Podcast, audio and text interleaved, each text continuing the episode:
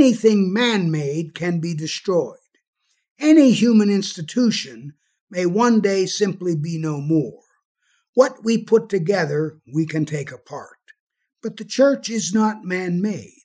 It is institutional, but not an institution. And it has been put together by the work of Christ and the power of the Holy Spirit, thus making it ultimately immune to those who desire its destruction. The Bible is full of stories that we all know and love. But how well do we know them? The answer might surprise you.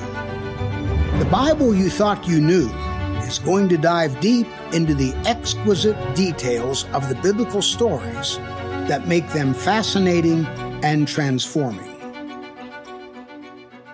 In this week's podcast, I am going to do a sermon that I preached at St. Margaret's Episcopal Church. The sermon is called A Rock and a Hard Place.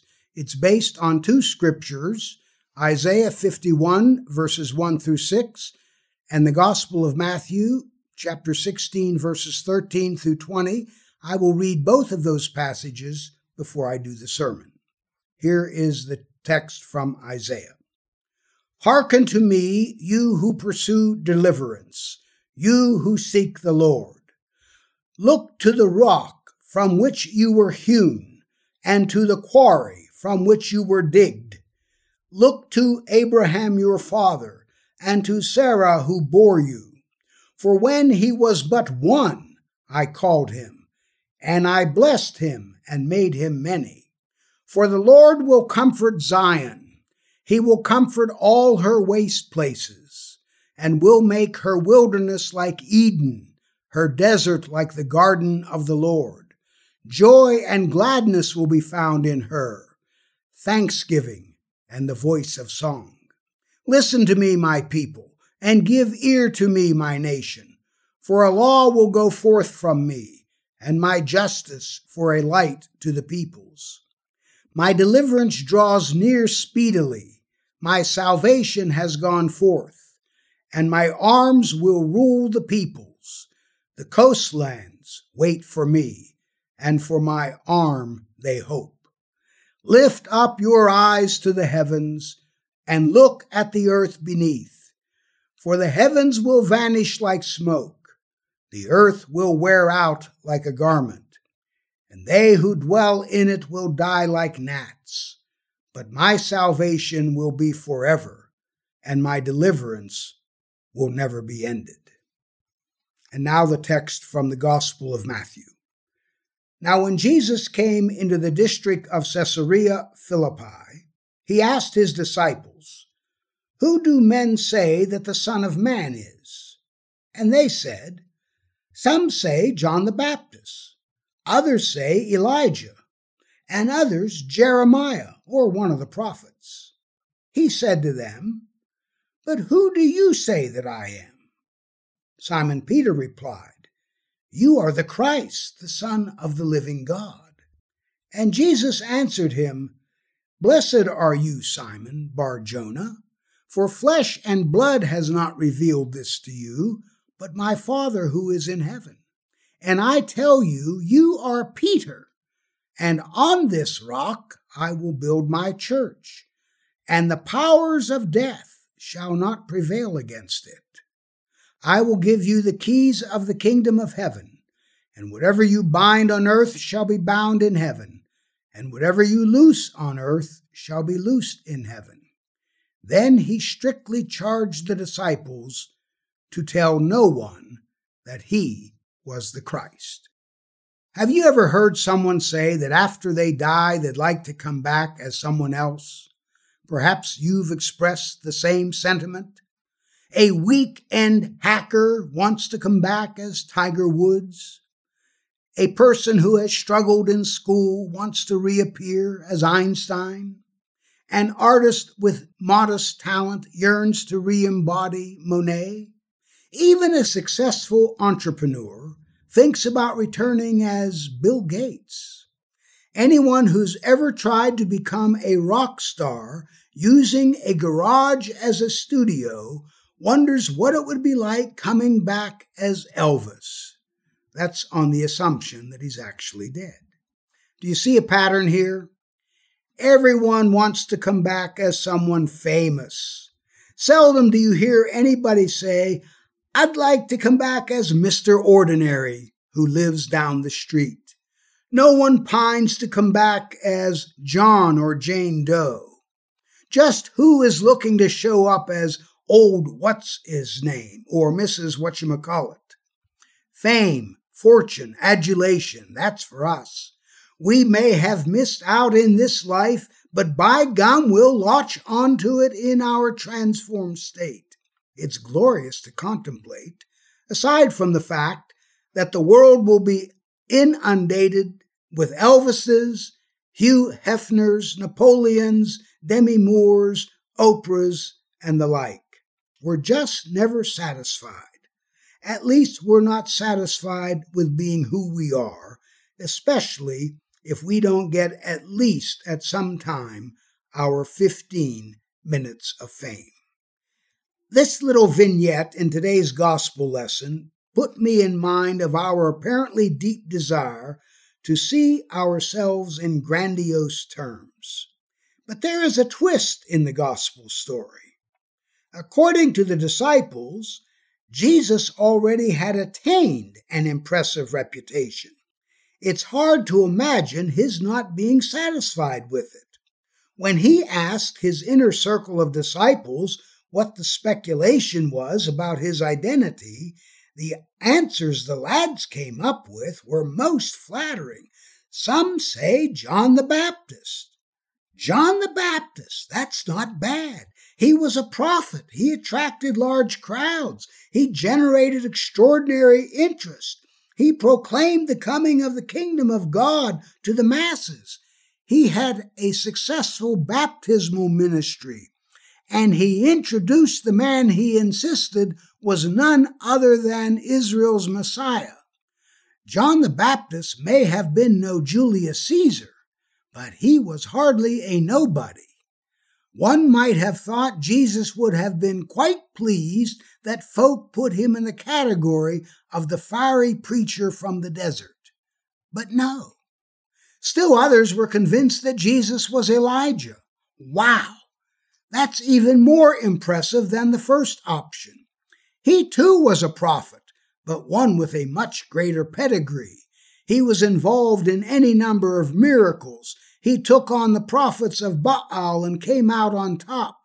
Before he departed the earthly scene, he anointed Elisha, who went on to become famous in his own right.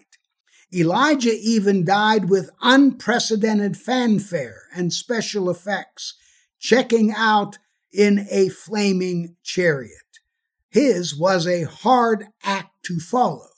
Surely Jesus could be forgiven a little pride by being compared to Elijah. But no. Yet another group saw Jesus as a latter day Jeremiah. This great prophet presided over Israel's exile to Babylon, preached fervently right outside the doors of the temple, was given to the most colorful and provocative of prophetic images and metaphors, Indeed, eventually, he had a whole prophetic book named after him. Jeremiah is a part of a who's who of Old Testament prophets. Jesus should have been tickled to be identified with this Israelite icon. But no. Actually, Jesus scarcely pays any attention to this galaxy of biblical stars he has a more penetrating question to ask, one he puts directly to his disciples. But who do you say that I am? The opinions of the masses are one thing. What the inner circle thinks is quite another. Avoiding any embarrassing pause, Peter volunteers as though he is speaking in his colleague's behalf. You are the Christ, the Son of the living God. Peter gets an immediate messianic blessing for his stellar answer, but just as immediately is informed by Jesus that that answer could only have been divinely revealed. Peter can't take too much credit. Jesus' identity as Messiah or Christ and as Son of the living God is not something at which one guesses or takes a stab or considers as an intriguing possibility. This is a function of revelation. Identity on this scale comes straight from God. Peter's confession was spot on, but it was a matter of revelation, not insight. Jesus then takes this naming business to a new level. Given Peter's revelation induced response, Jesus focuses on his disciples' name to move the conversation up a notch. You are Peter, and on this rock I will build my church, so that the gates of hell will not defeat it. This is an abrupt transition. Jesus has moved from a question about his own identity to an emphatic assertion about the disciple to whom God had revealed that identity. Clearly, there is an inexorable connection between confessing Jesus as Christ and Son of the living God and Jesus' ability to build his church on those who, at God's behest and led by God's Spirit, make that same confession. Granted, Jesus is making a pun based on his disciple's name, for Peter means rock. The rock on which Jesus will build his church is a person, even a person who represents all other persons who make up the foundation which Christ establishes for his own church, the very body of Christ. Further, just as Peter's confession is a derivative of divine inducement, so Jesus' building of the church is rooted in divine power, which is why all the forces that could ever be arrayed against it, in this case symbolized by the gates of hell, will be unable to dismantle what Christ builds. Anything man made can be destroyed. Any human institution may one day simply be no more. What we put together, we can take apart.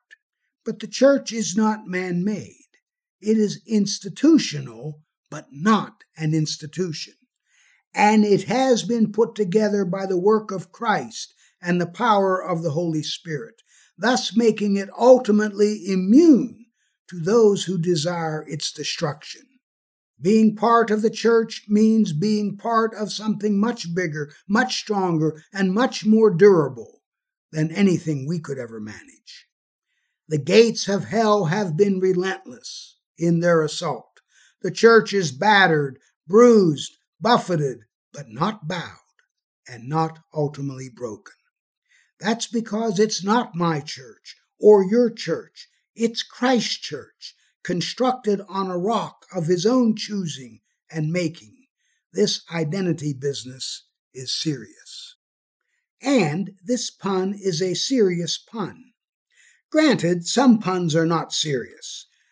Those are the kinds that make us groan and roll our eyes. But the pun Jesus employs is deep, multifaceted, and complex. That's because in the biblical tradition, the word rock is replete with nuance, depth, and texture. We saw that in the Isaiah passage, which also has to do with God's community, called Israel in the Old Testament and Israel and the church in the New. The Isaiah reading is in the context of God's community in exile, God's community racked with fear that it is broken beyond repair, God's community under divine judgment and wondering whether God's grace is sufficient to restore. Note the prophet's admonition in this setting. Listen to me, you who pursue what is right, who seek the Lord. That is quite standard. This is prophetic diction designed to elicit attention. But the next imperatives are little short of stunning.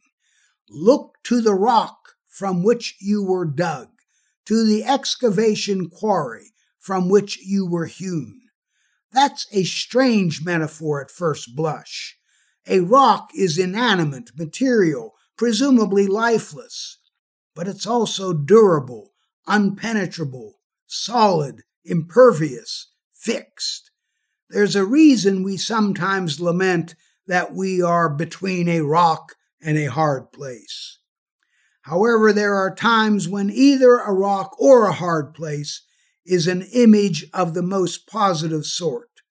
A well known insurance company symbolizes its reliability with the Rock of Gibraltar. If you want a superior pickup truck, you want one that's quote unquote like a rock. We covet friends who are solid as a rock. That's the idea in Isaiah. But there's more.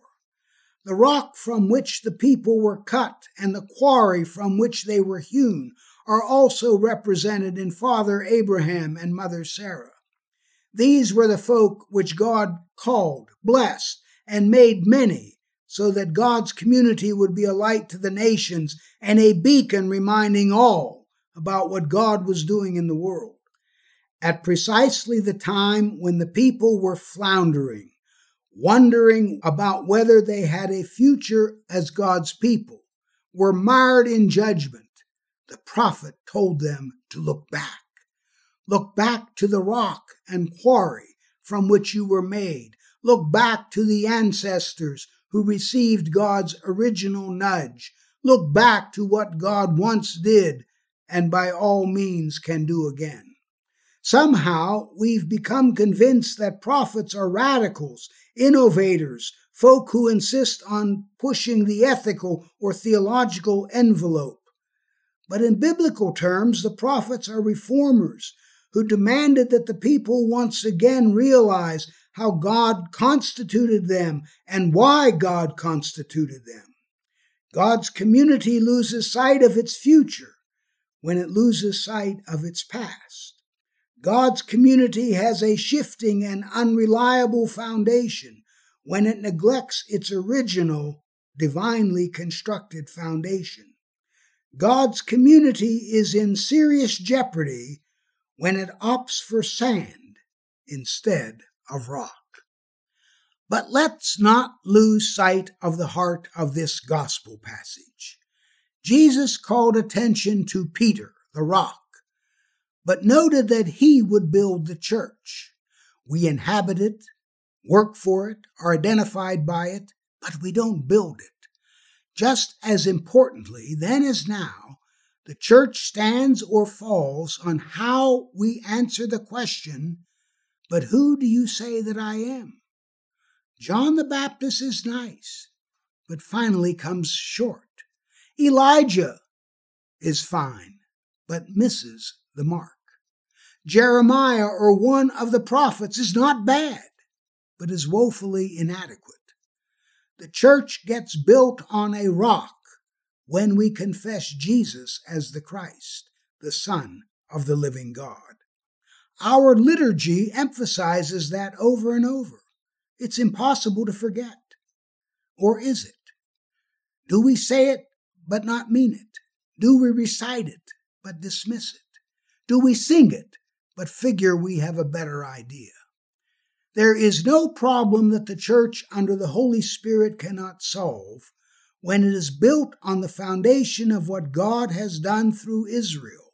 Remember Father Abraham and Mother Sarah and Jesus the Christ. But the church is in serious trouble when what we say about Jesus is not seen as crucial. Who do you say that I am?